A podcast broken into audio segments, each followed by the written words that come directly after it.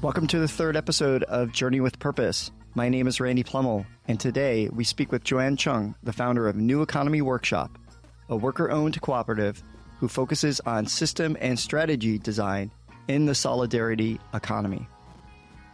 I met Joanne many years ago when we were both at IDEO, and Joanne was working on this really interesting project called the Cities Book of Play. This was in collaboration with Gehl, the City of San Jose, and Knight Foundation. What's cool about this is that you can download the Book of Play in the show notes below, and it's free to use and to distribute. Joanne's going to talk a little bit about the complications around play in the city, but I'm super fascinated by how people use the city, especially for work and for play, and how to design engagement systems and processes to better hear and understand the residents' needs. Because right now, our engagement methods look a lot like an episode of Parks and Recreation. You've all seen this. It's nighttime. We're at a gym or an auditorium. You have to sign in for 30 second speaking slots. And the outcome is oftentimes yelling and some unruly behavior. So I'm always looking for examples of engagement tools and toolkits which work to build common ground and to channel those more performative aspects of public testimony into something a little bit more useful. And now, here's Joanne Cheung on Cities in Play.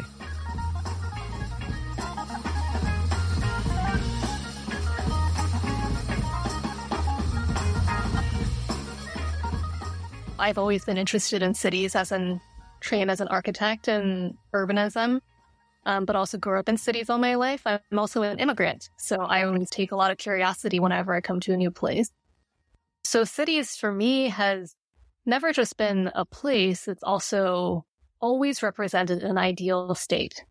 My hunch is that this is also what draws people to cities is that it's always a place of aspiration.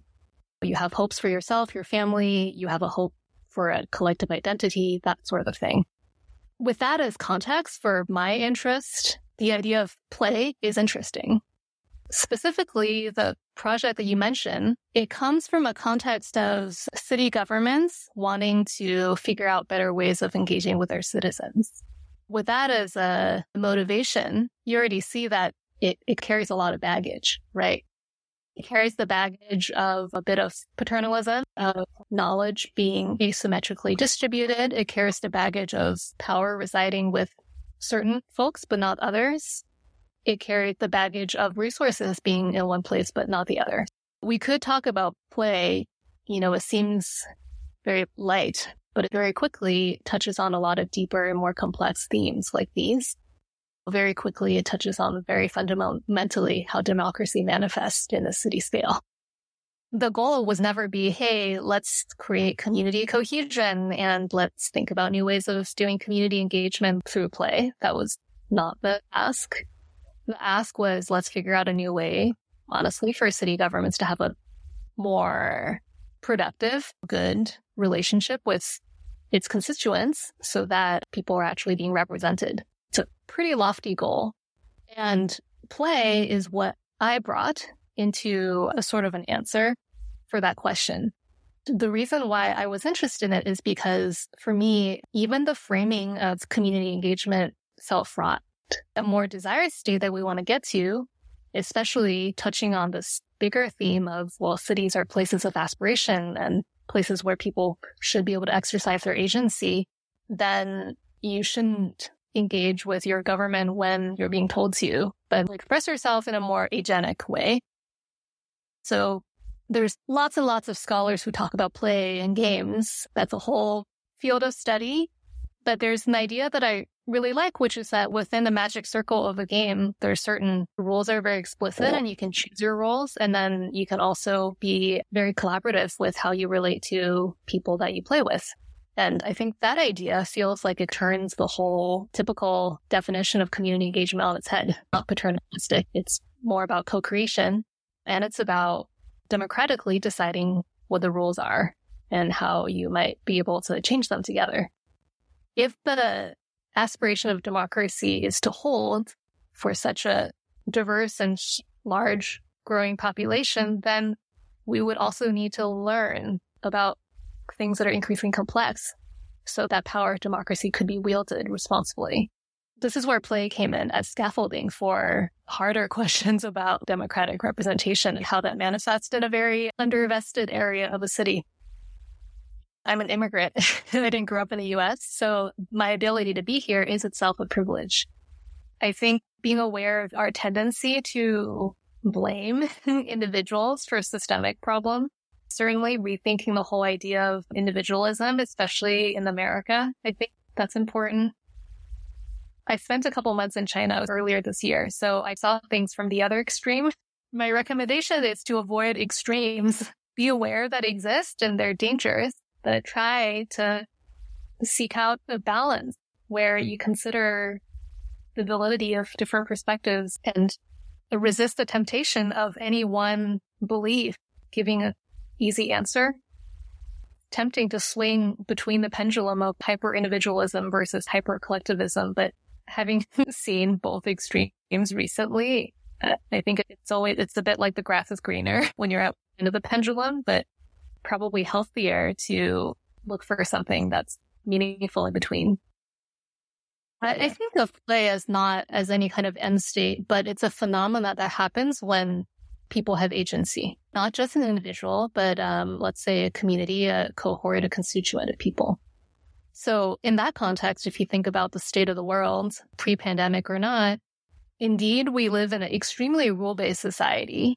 But maybe another way of putting it is that there's a tremendous amount of bureaucratic systems governing every facet of everybody's life, right? It's what David Graeber writes about the dead zones of the imagination.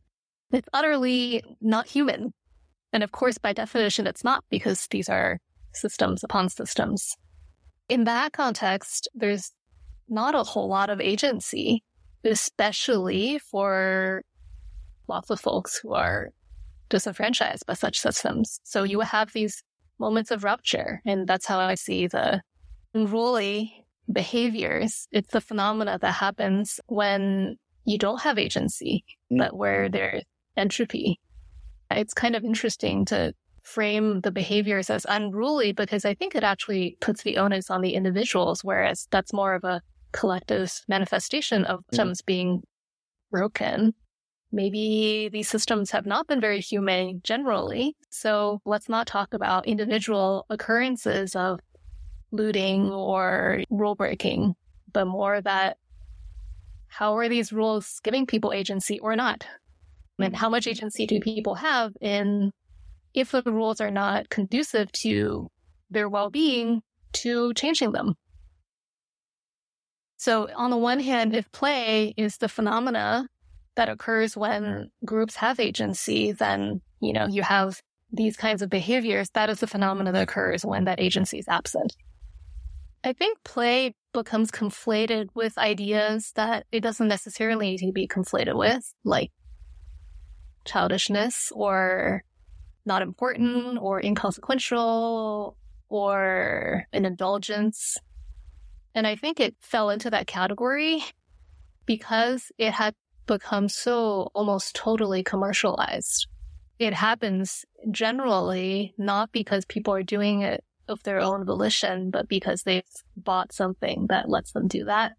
Um, and that's not play. That's not the kind of idea that I'm talking about. So when that happens, though, you could criticize it by saying, oh no, you, you bought the wrong thing for what we need. And I think in those circumstances, yeah, it's different, right? If you're paid to play versus not, or if you're paid to play as entertainment for somebody else's consumption. It's constantly shocking for me why adulthood means that you forego these wonderful things and these wonderful ways of relating to other humans. Kids do it all the time, but for adults, it's very rare. But yeah, if you look at kids in the playground, like why don't people play like that more generally? When the phenomena of play emerges within a certain set of social relationships, then it's harder to critique that. And again, I think it's hard to talk about because at its best, it emerges within a context in which there's not really a bystander who's not participating. It's the opposite of the society of the spectacle.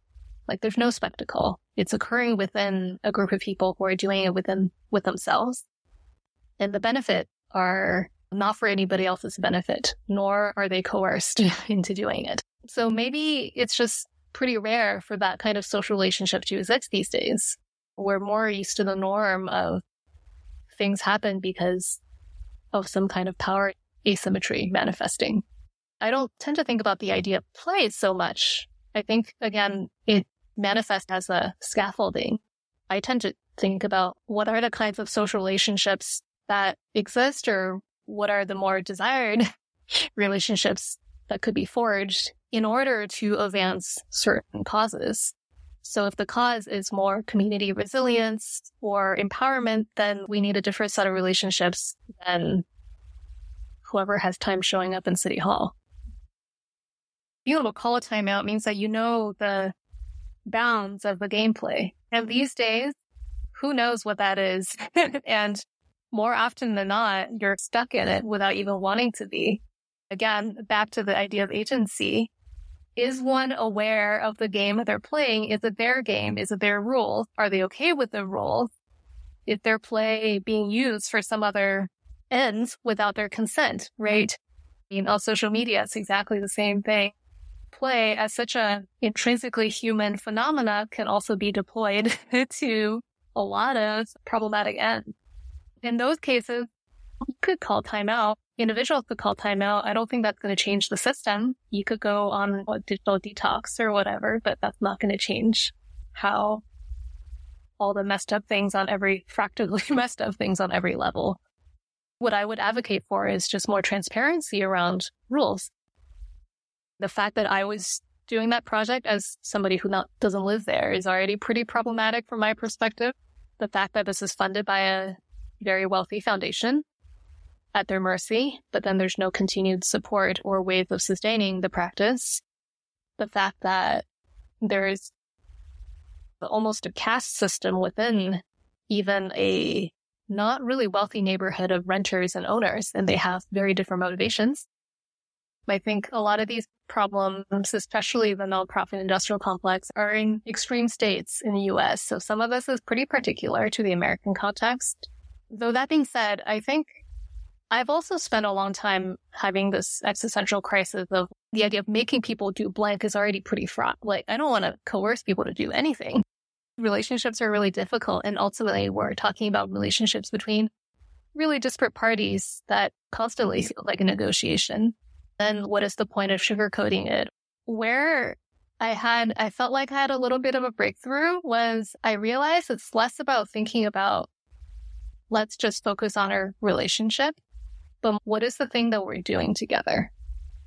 I think when I shift to thinking about learning and exchange of knowledge rather than exchange of pre existing information, that for me was a breakthrough. So I'll give you an example. I built a chicken coop for a farm in West Oakland. It was all volunteer based. There's no cash exchange in any of this, but there's lots of material exchange. In building something together with people that I don't, people I don't know, you build those relationships naturally. Like that is the phenomena that occurs, the social phenomena that occurs while something is happening. If you're only focusing on creating that social phenomena, then you're talking abstractly about wanting to be together, but you're not doing anything. So the ability to do something and maybe playing games is one way, but I think even better and something that's more sustained is building something that's useful for community, it works. So maybe there could be more support resources to do that kind of thing. It happens naturally as a byproduct. But if you only focus on it ex- in an absence of context, then it becomes negotiation based and you don't accomplish what you set out to accomplish my dream is more tool lending libraries like there are in Berkeley, more maker spaces, more community wood shops, more community gardens, these kinds of things where people can make stuff together. If you're doing something you love and where you're learning, of course you're engaged. Why would you want to be engaged for engagement's sake? It makes no sense. You can only be engaged when you're doing something meaningful. And that is the opposite of showing up to City Hall and in negotiation mode.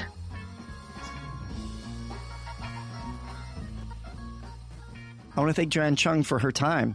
You can find her at the show notes and at neweconomyworkshop.com. That last part really gets to me. Engagement for engagement's sake gives false hope to residents that their testimony is useful, their time was spent wisely, and it's valuable feedback to the city. In my work, this connects to two problems that constantly come up. One, what's the right level of engagement? And two, how do we prototype in public? The first problem about the right level of community engagement is a super thorny issue because so many important projects get bogged down in what I think is kind of useless community engagement, or the term you haven't had enough community engagement is a way to kill a positive project. And this results in the project dying a slow death, or perhaps a quick one. It's been years since New York City has legislated the Manhattan congestion charge. People continue to litigate it even after three giant binders full of environmental impact reports and constant community engagement. In San Francisco, CEQA, a law ostensibly used to evaluate how environment a project really is, is weaponized against bike lanes. All the while, projects which we know have negative climate effects, such as freeway widening, sail through without requiring any community input. I don't have an answer for this. I think it is a thorny issue that we haven't gotten right. This leads us to a second issue, which is how do you prototype in public? I struggle with this because it connects with access and equity. It's one thing to build consumer product prototypes, give it to people, and get feedback on it. It's a whole different thing to prototype and get feedback on urban interventions in the city's built form or even prototyping policy. I don't have answers around prototyping in public either. Part of best practices are to go where people are and to create different modalities of prototyping so that you can gauge the widest spectrum. But it's really part of what we do at Expedition Works is to try to figure out and explore resident engagement and design at the urban scale. So I want to thank Joanne and her time. I want to thank you all for listening to another episode of Journey with Purpose, episode three. If you like this, please give us a review, smash the like button, heart it, share it with your friends. We are a small and independent operator, so your attention and your feedback is incredibly important. We, of course, would love for you to buy a pamphlet version of Journey with Purpose and that's available for sale at jwp.news. We hope you have a good day. Be well.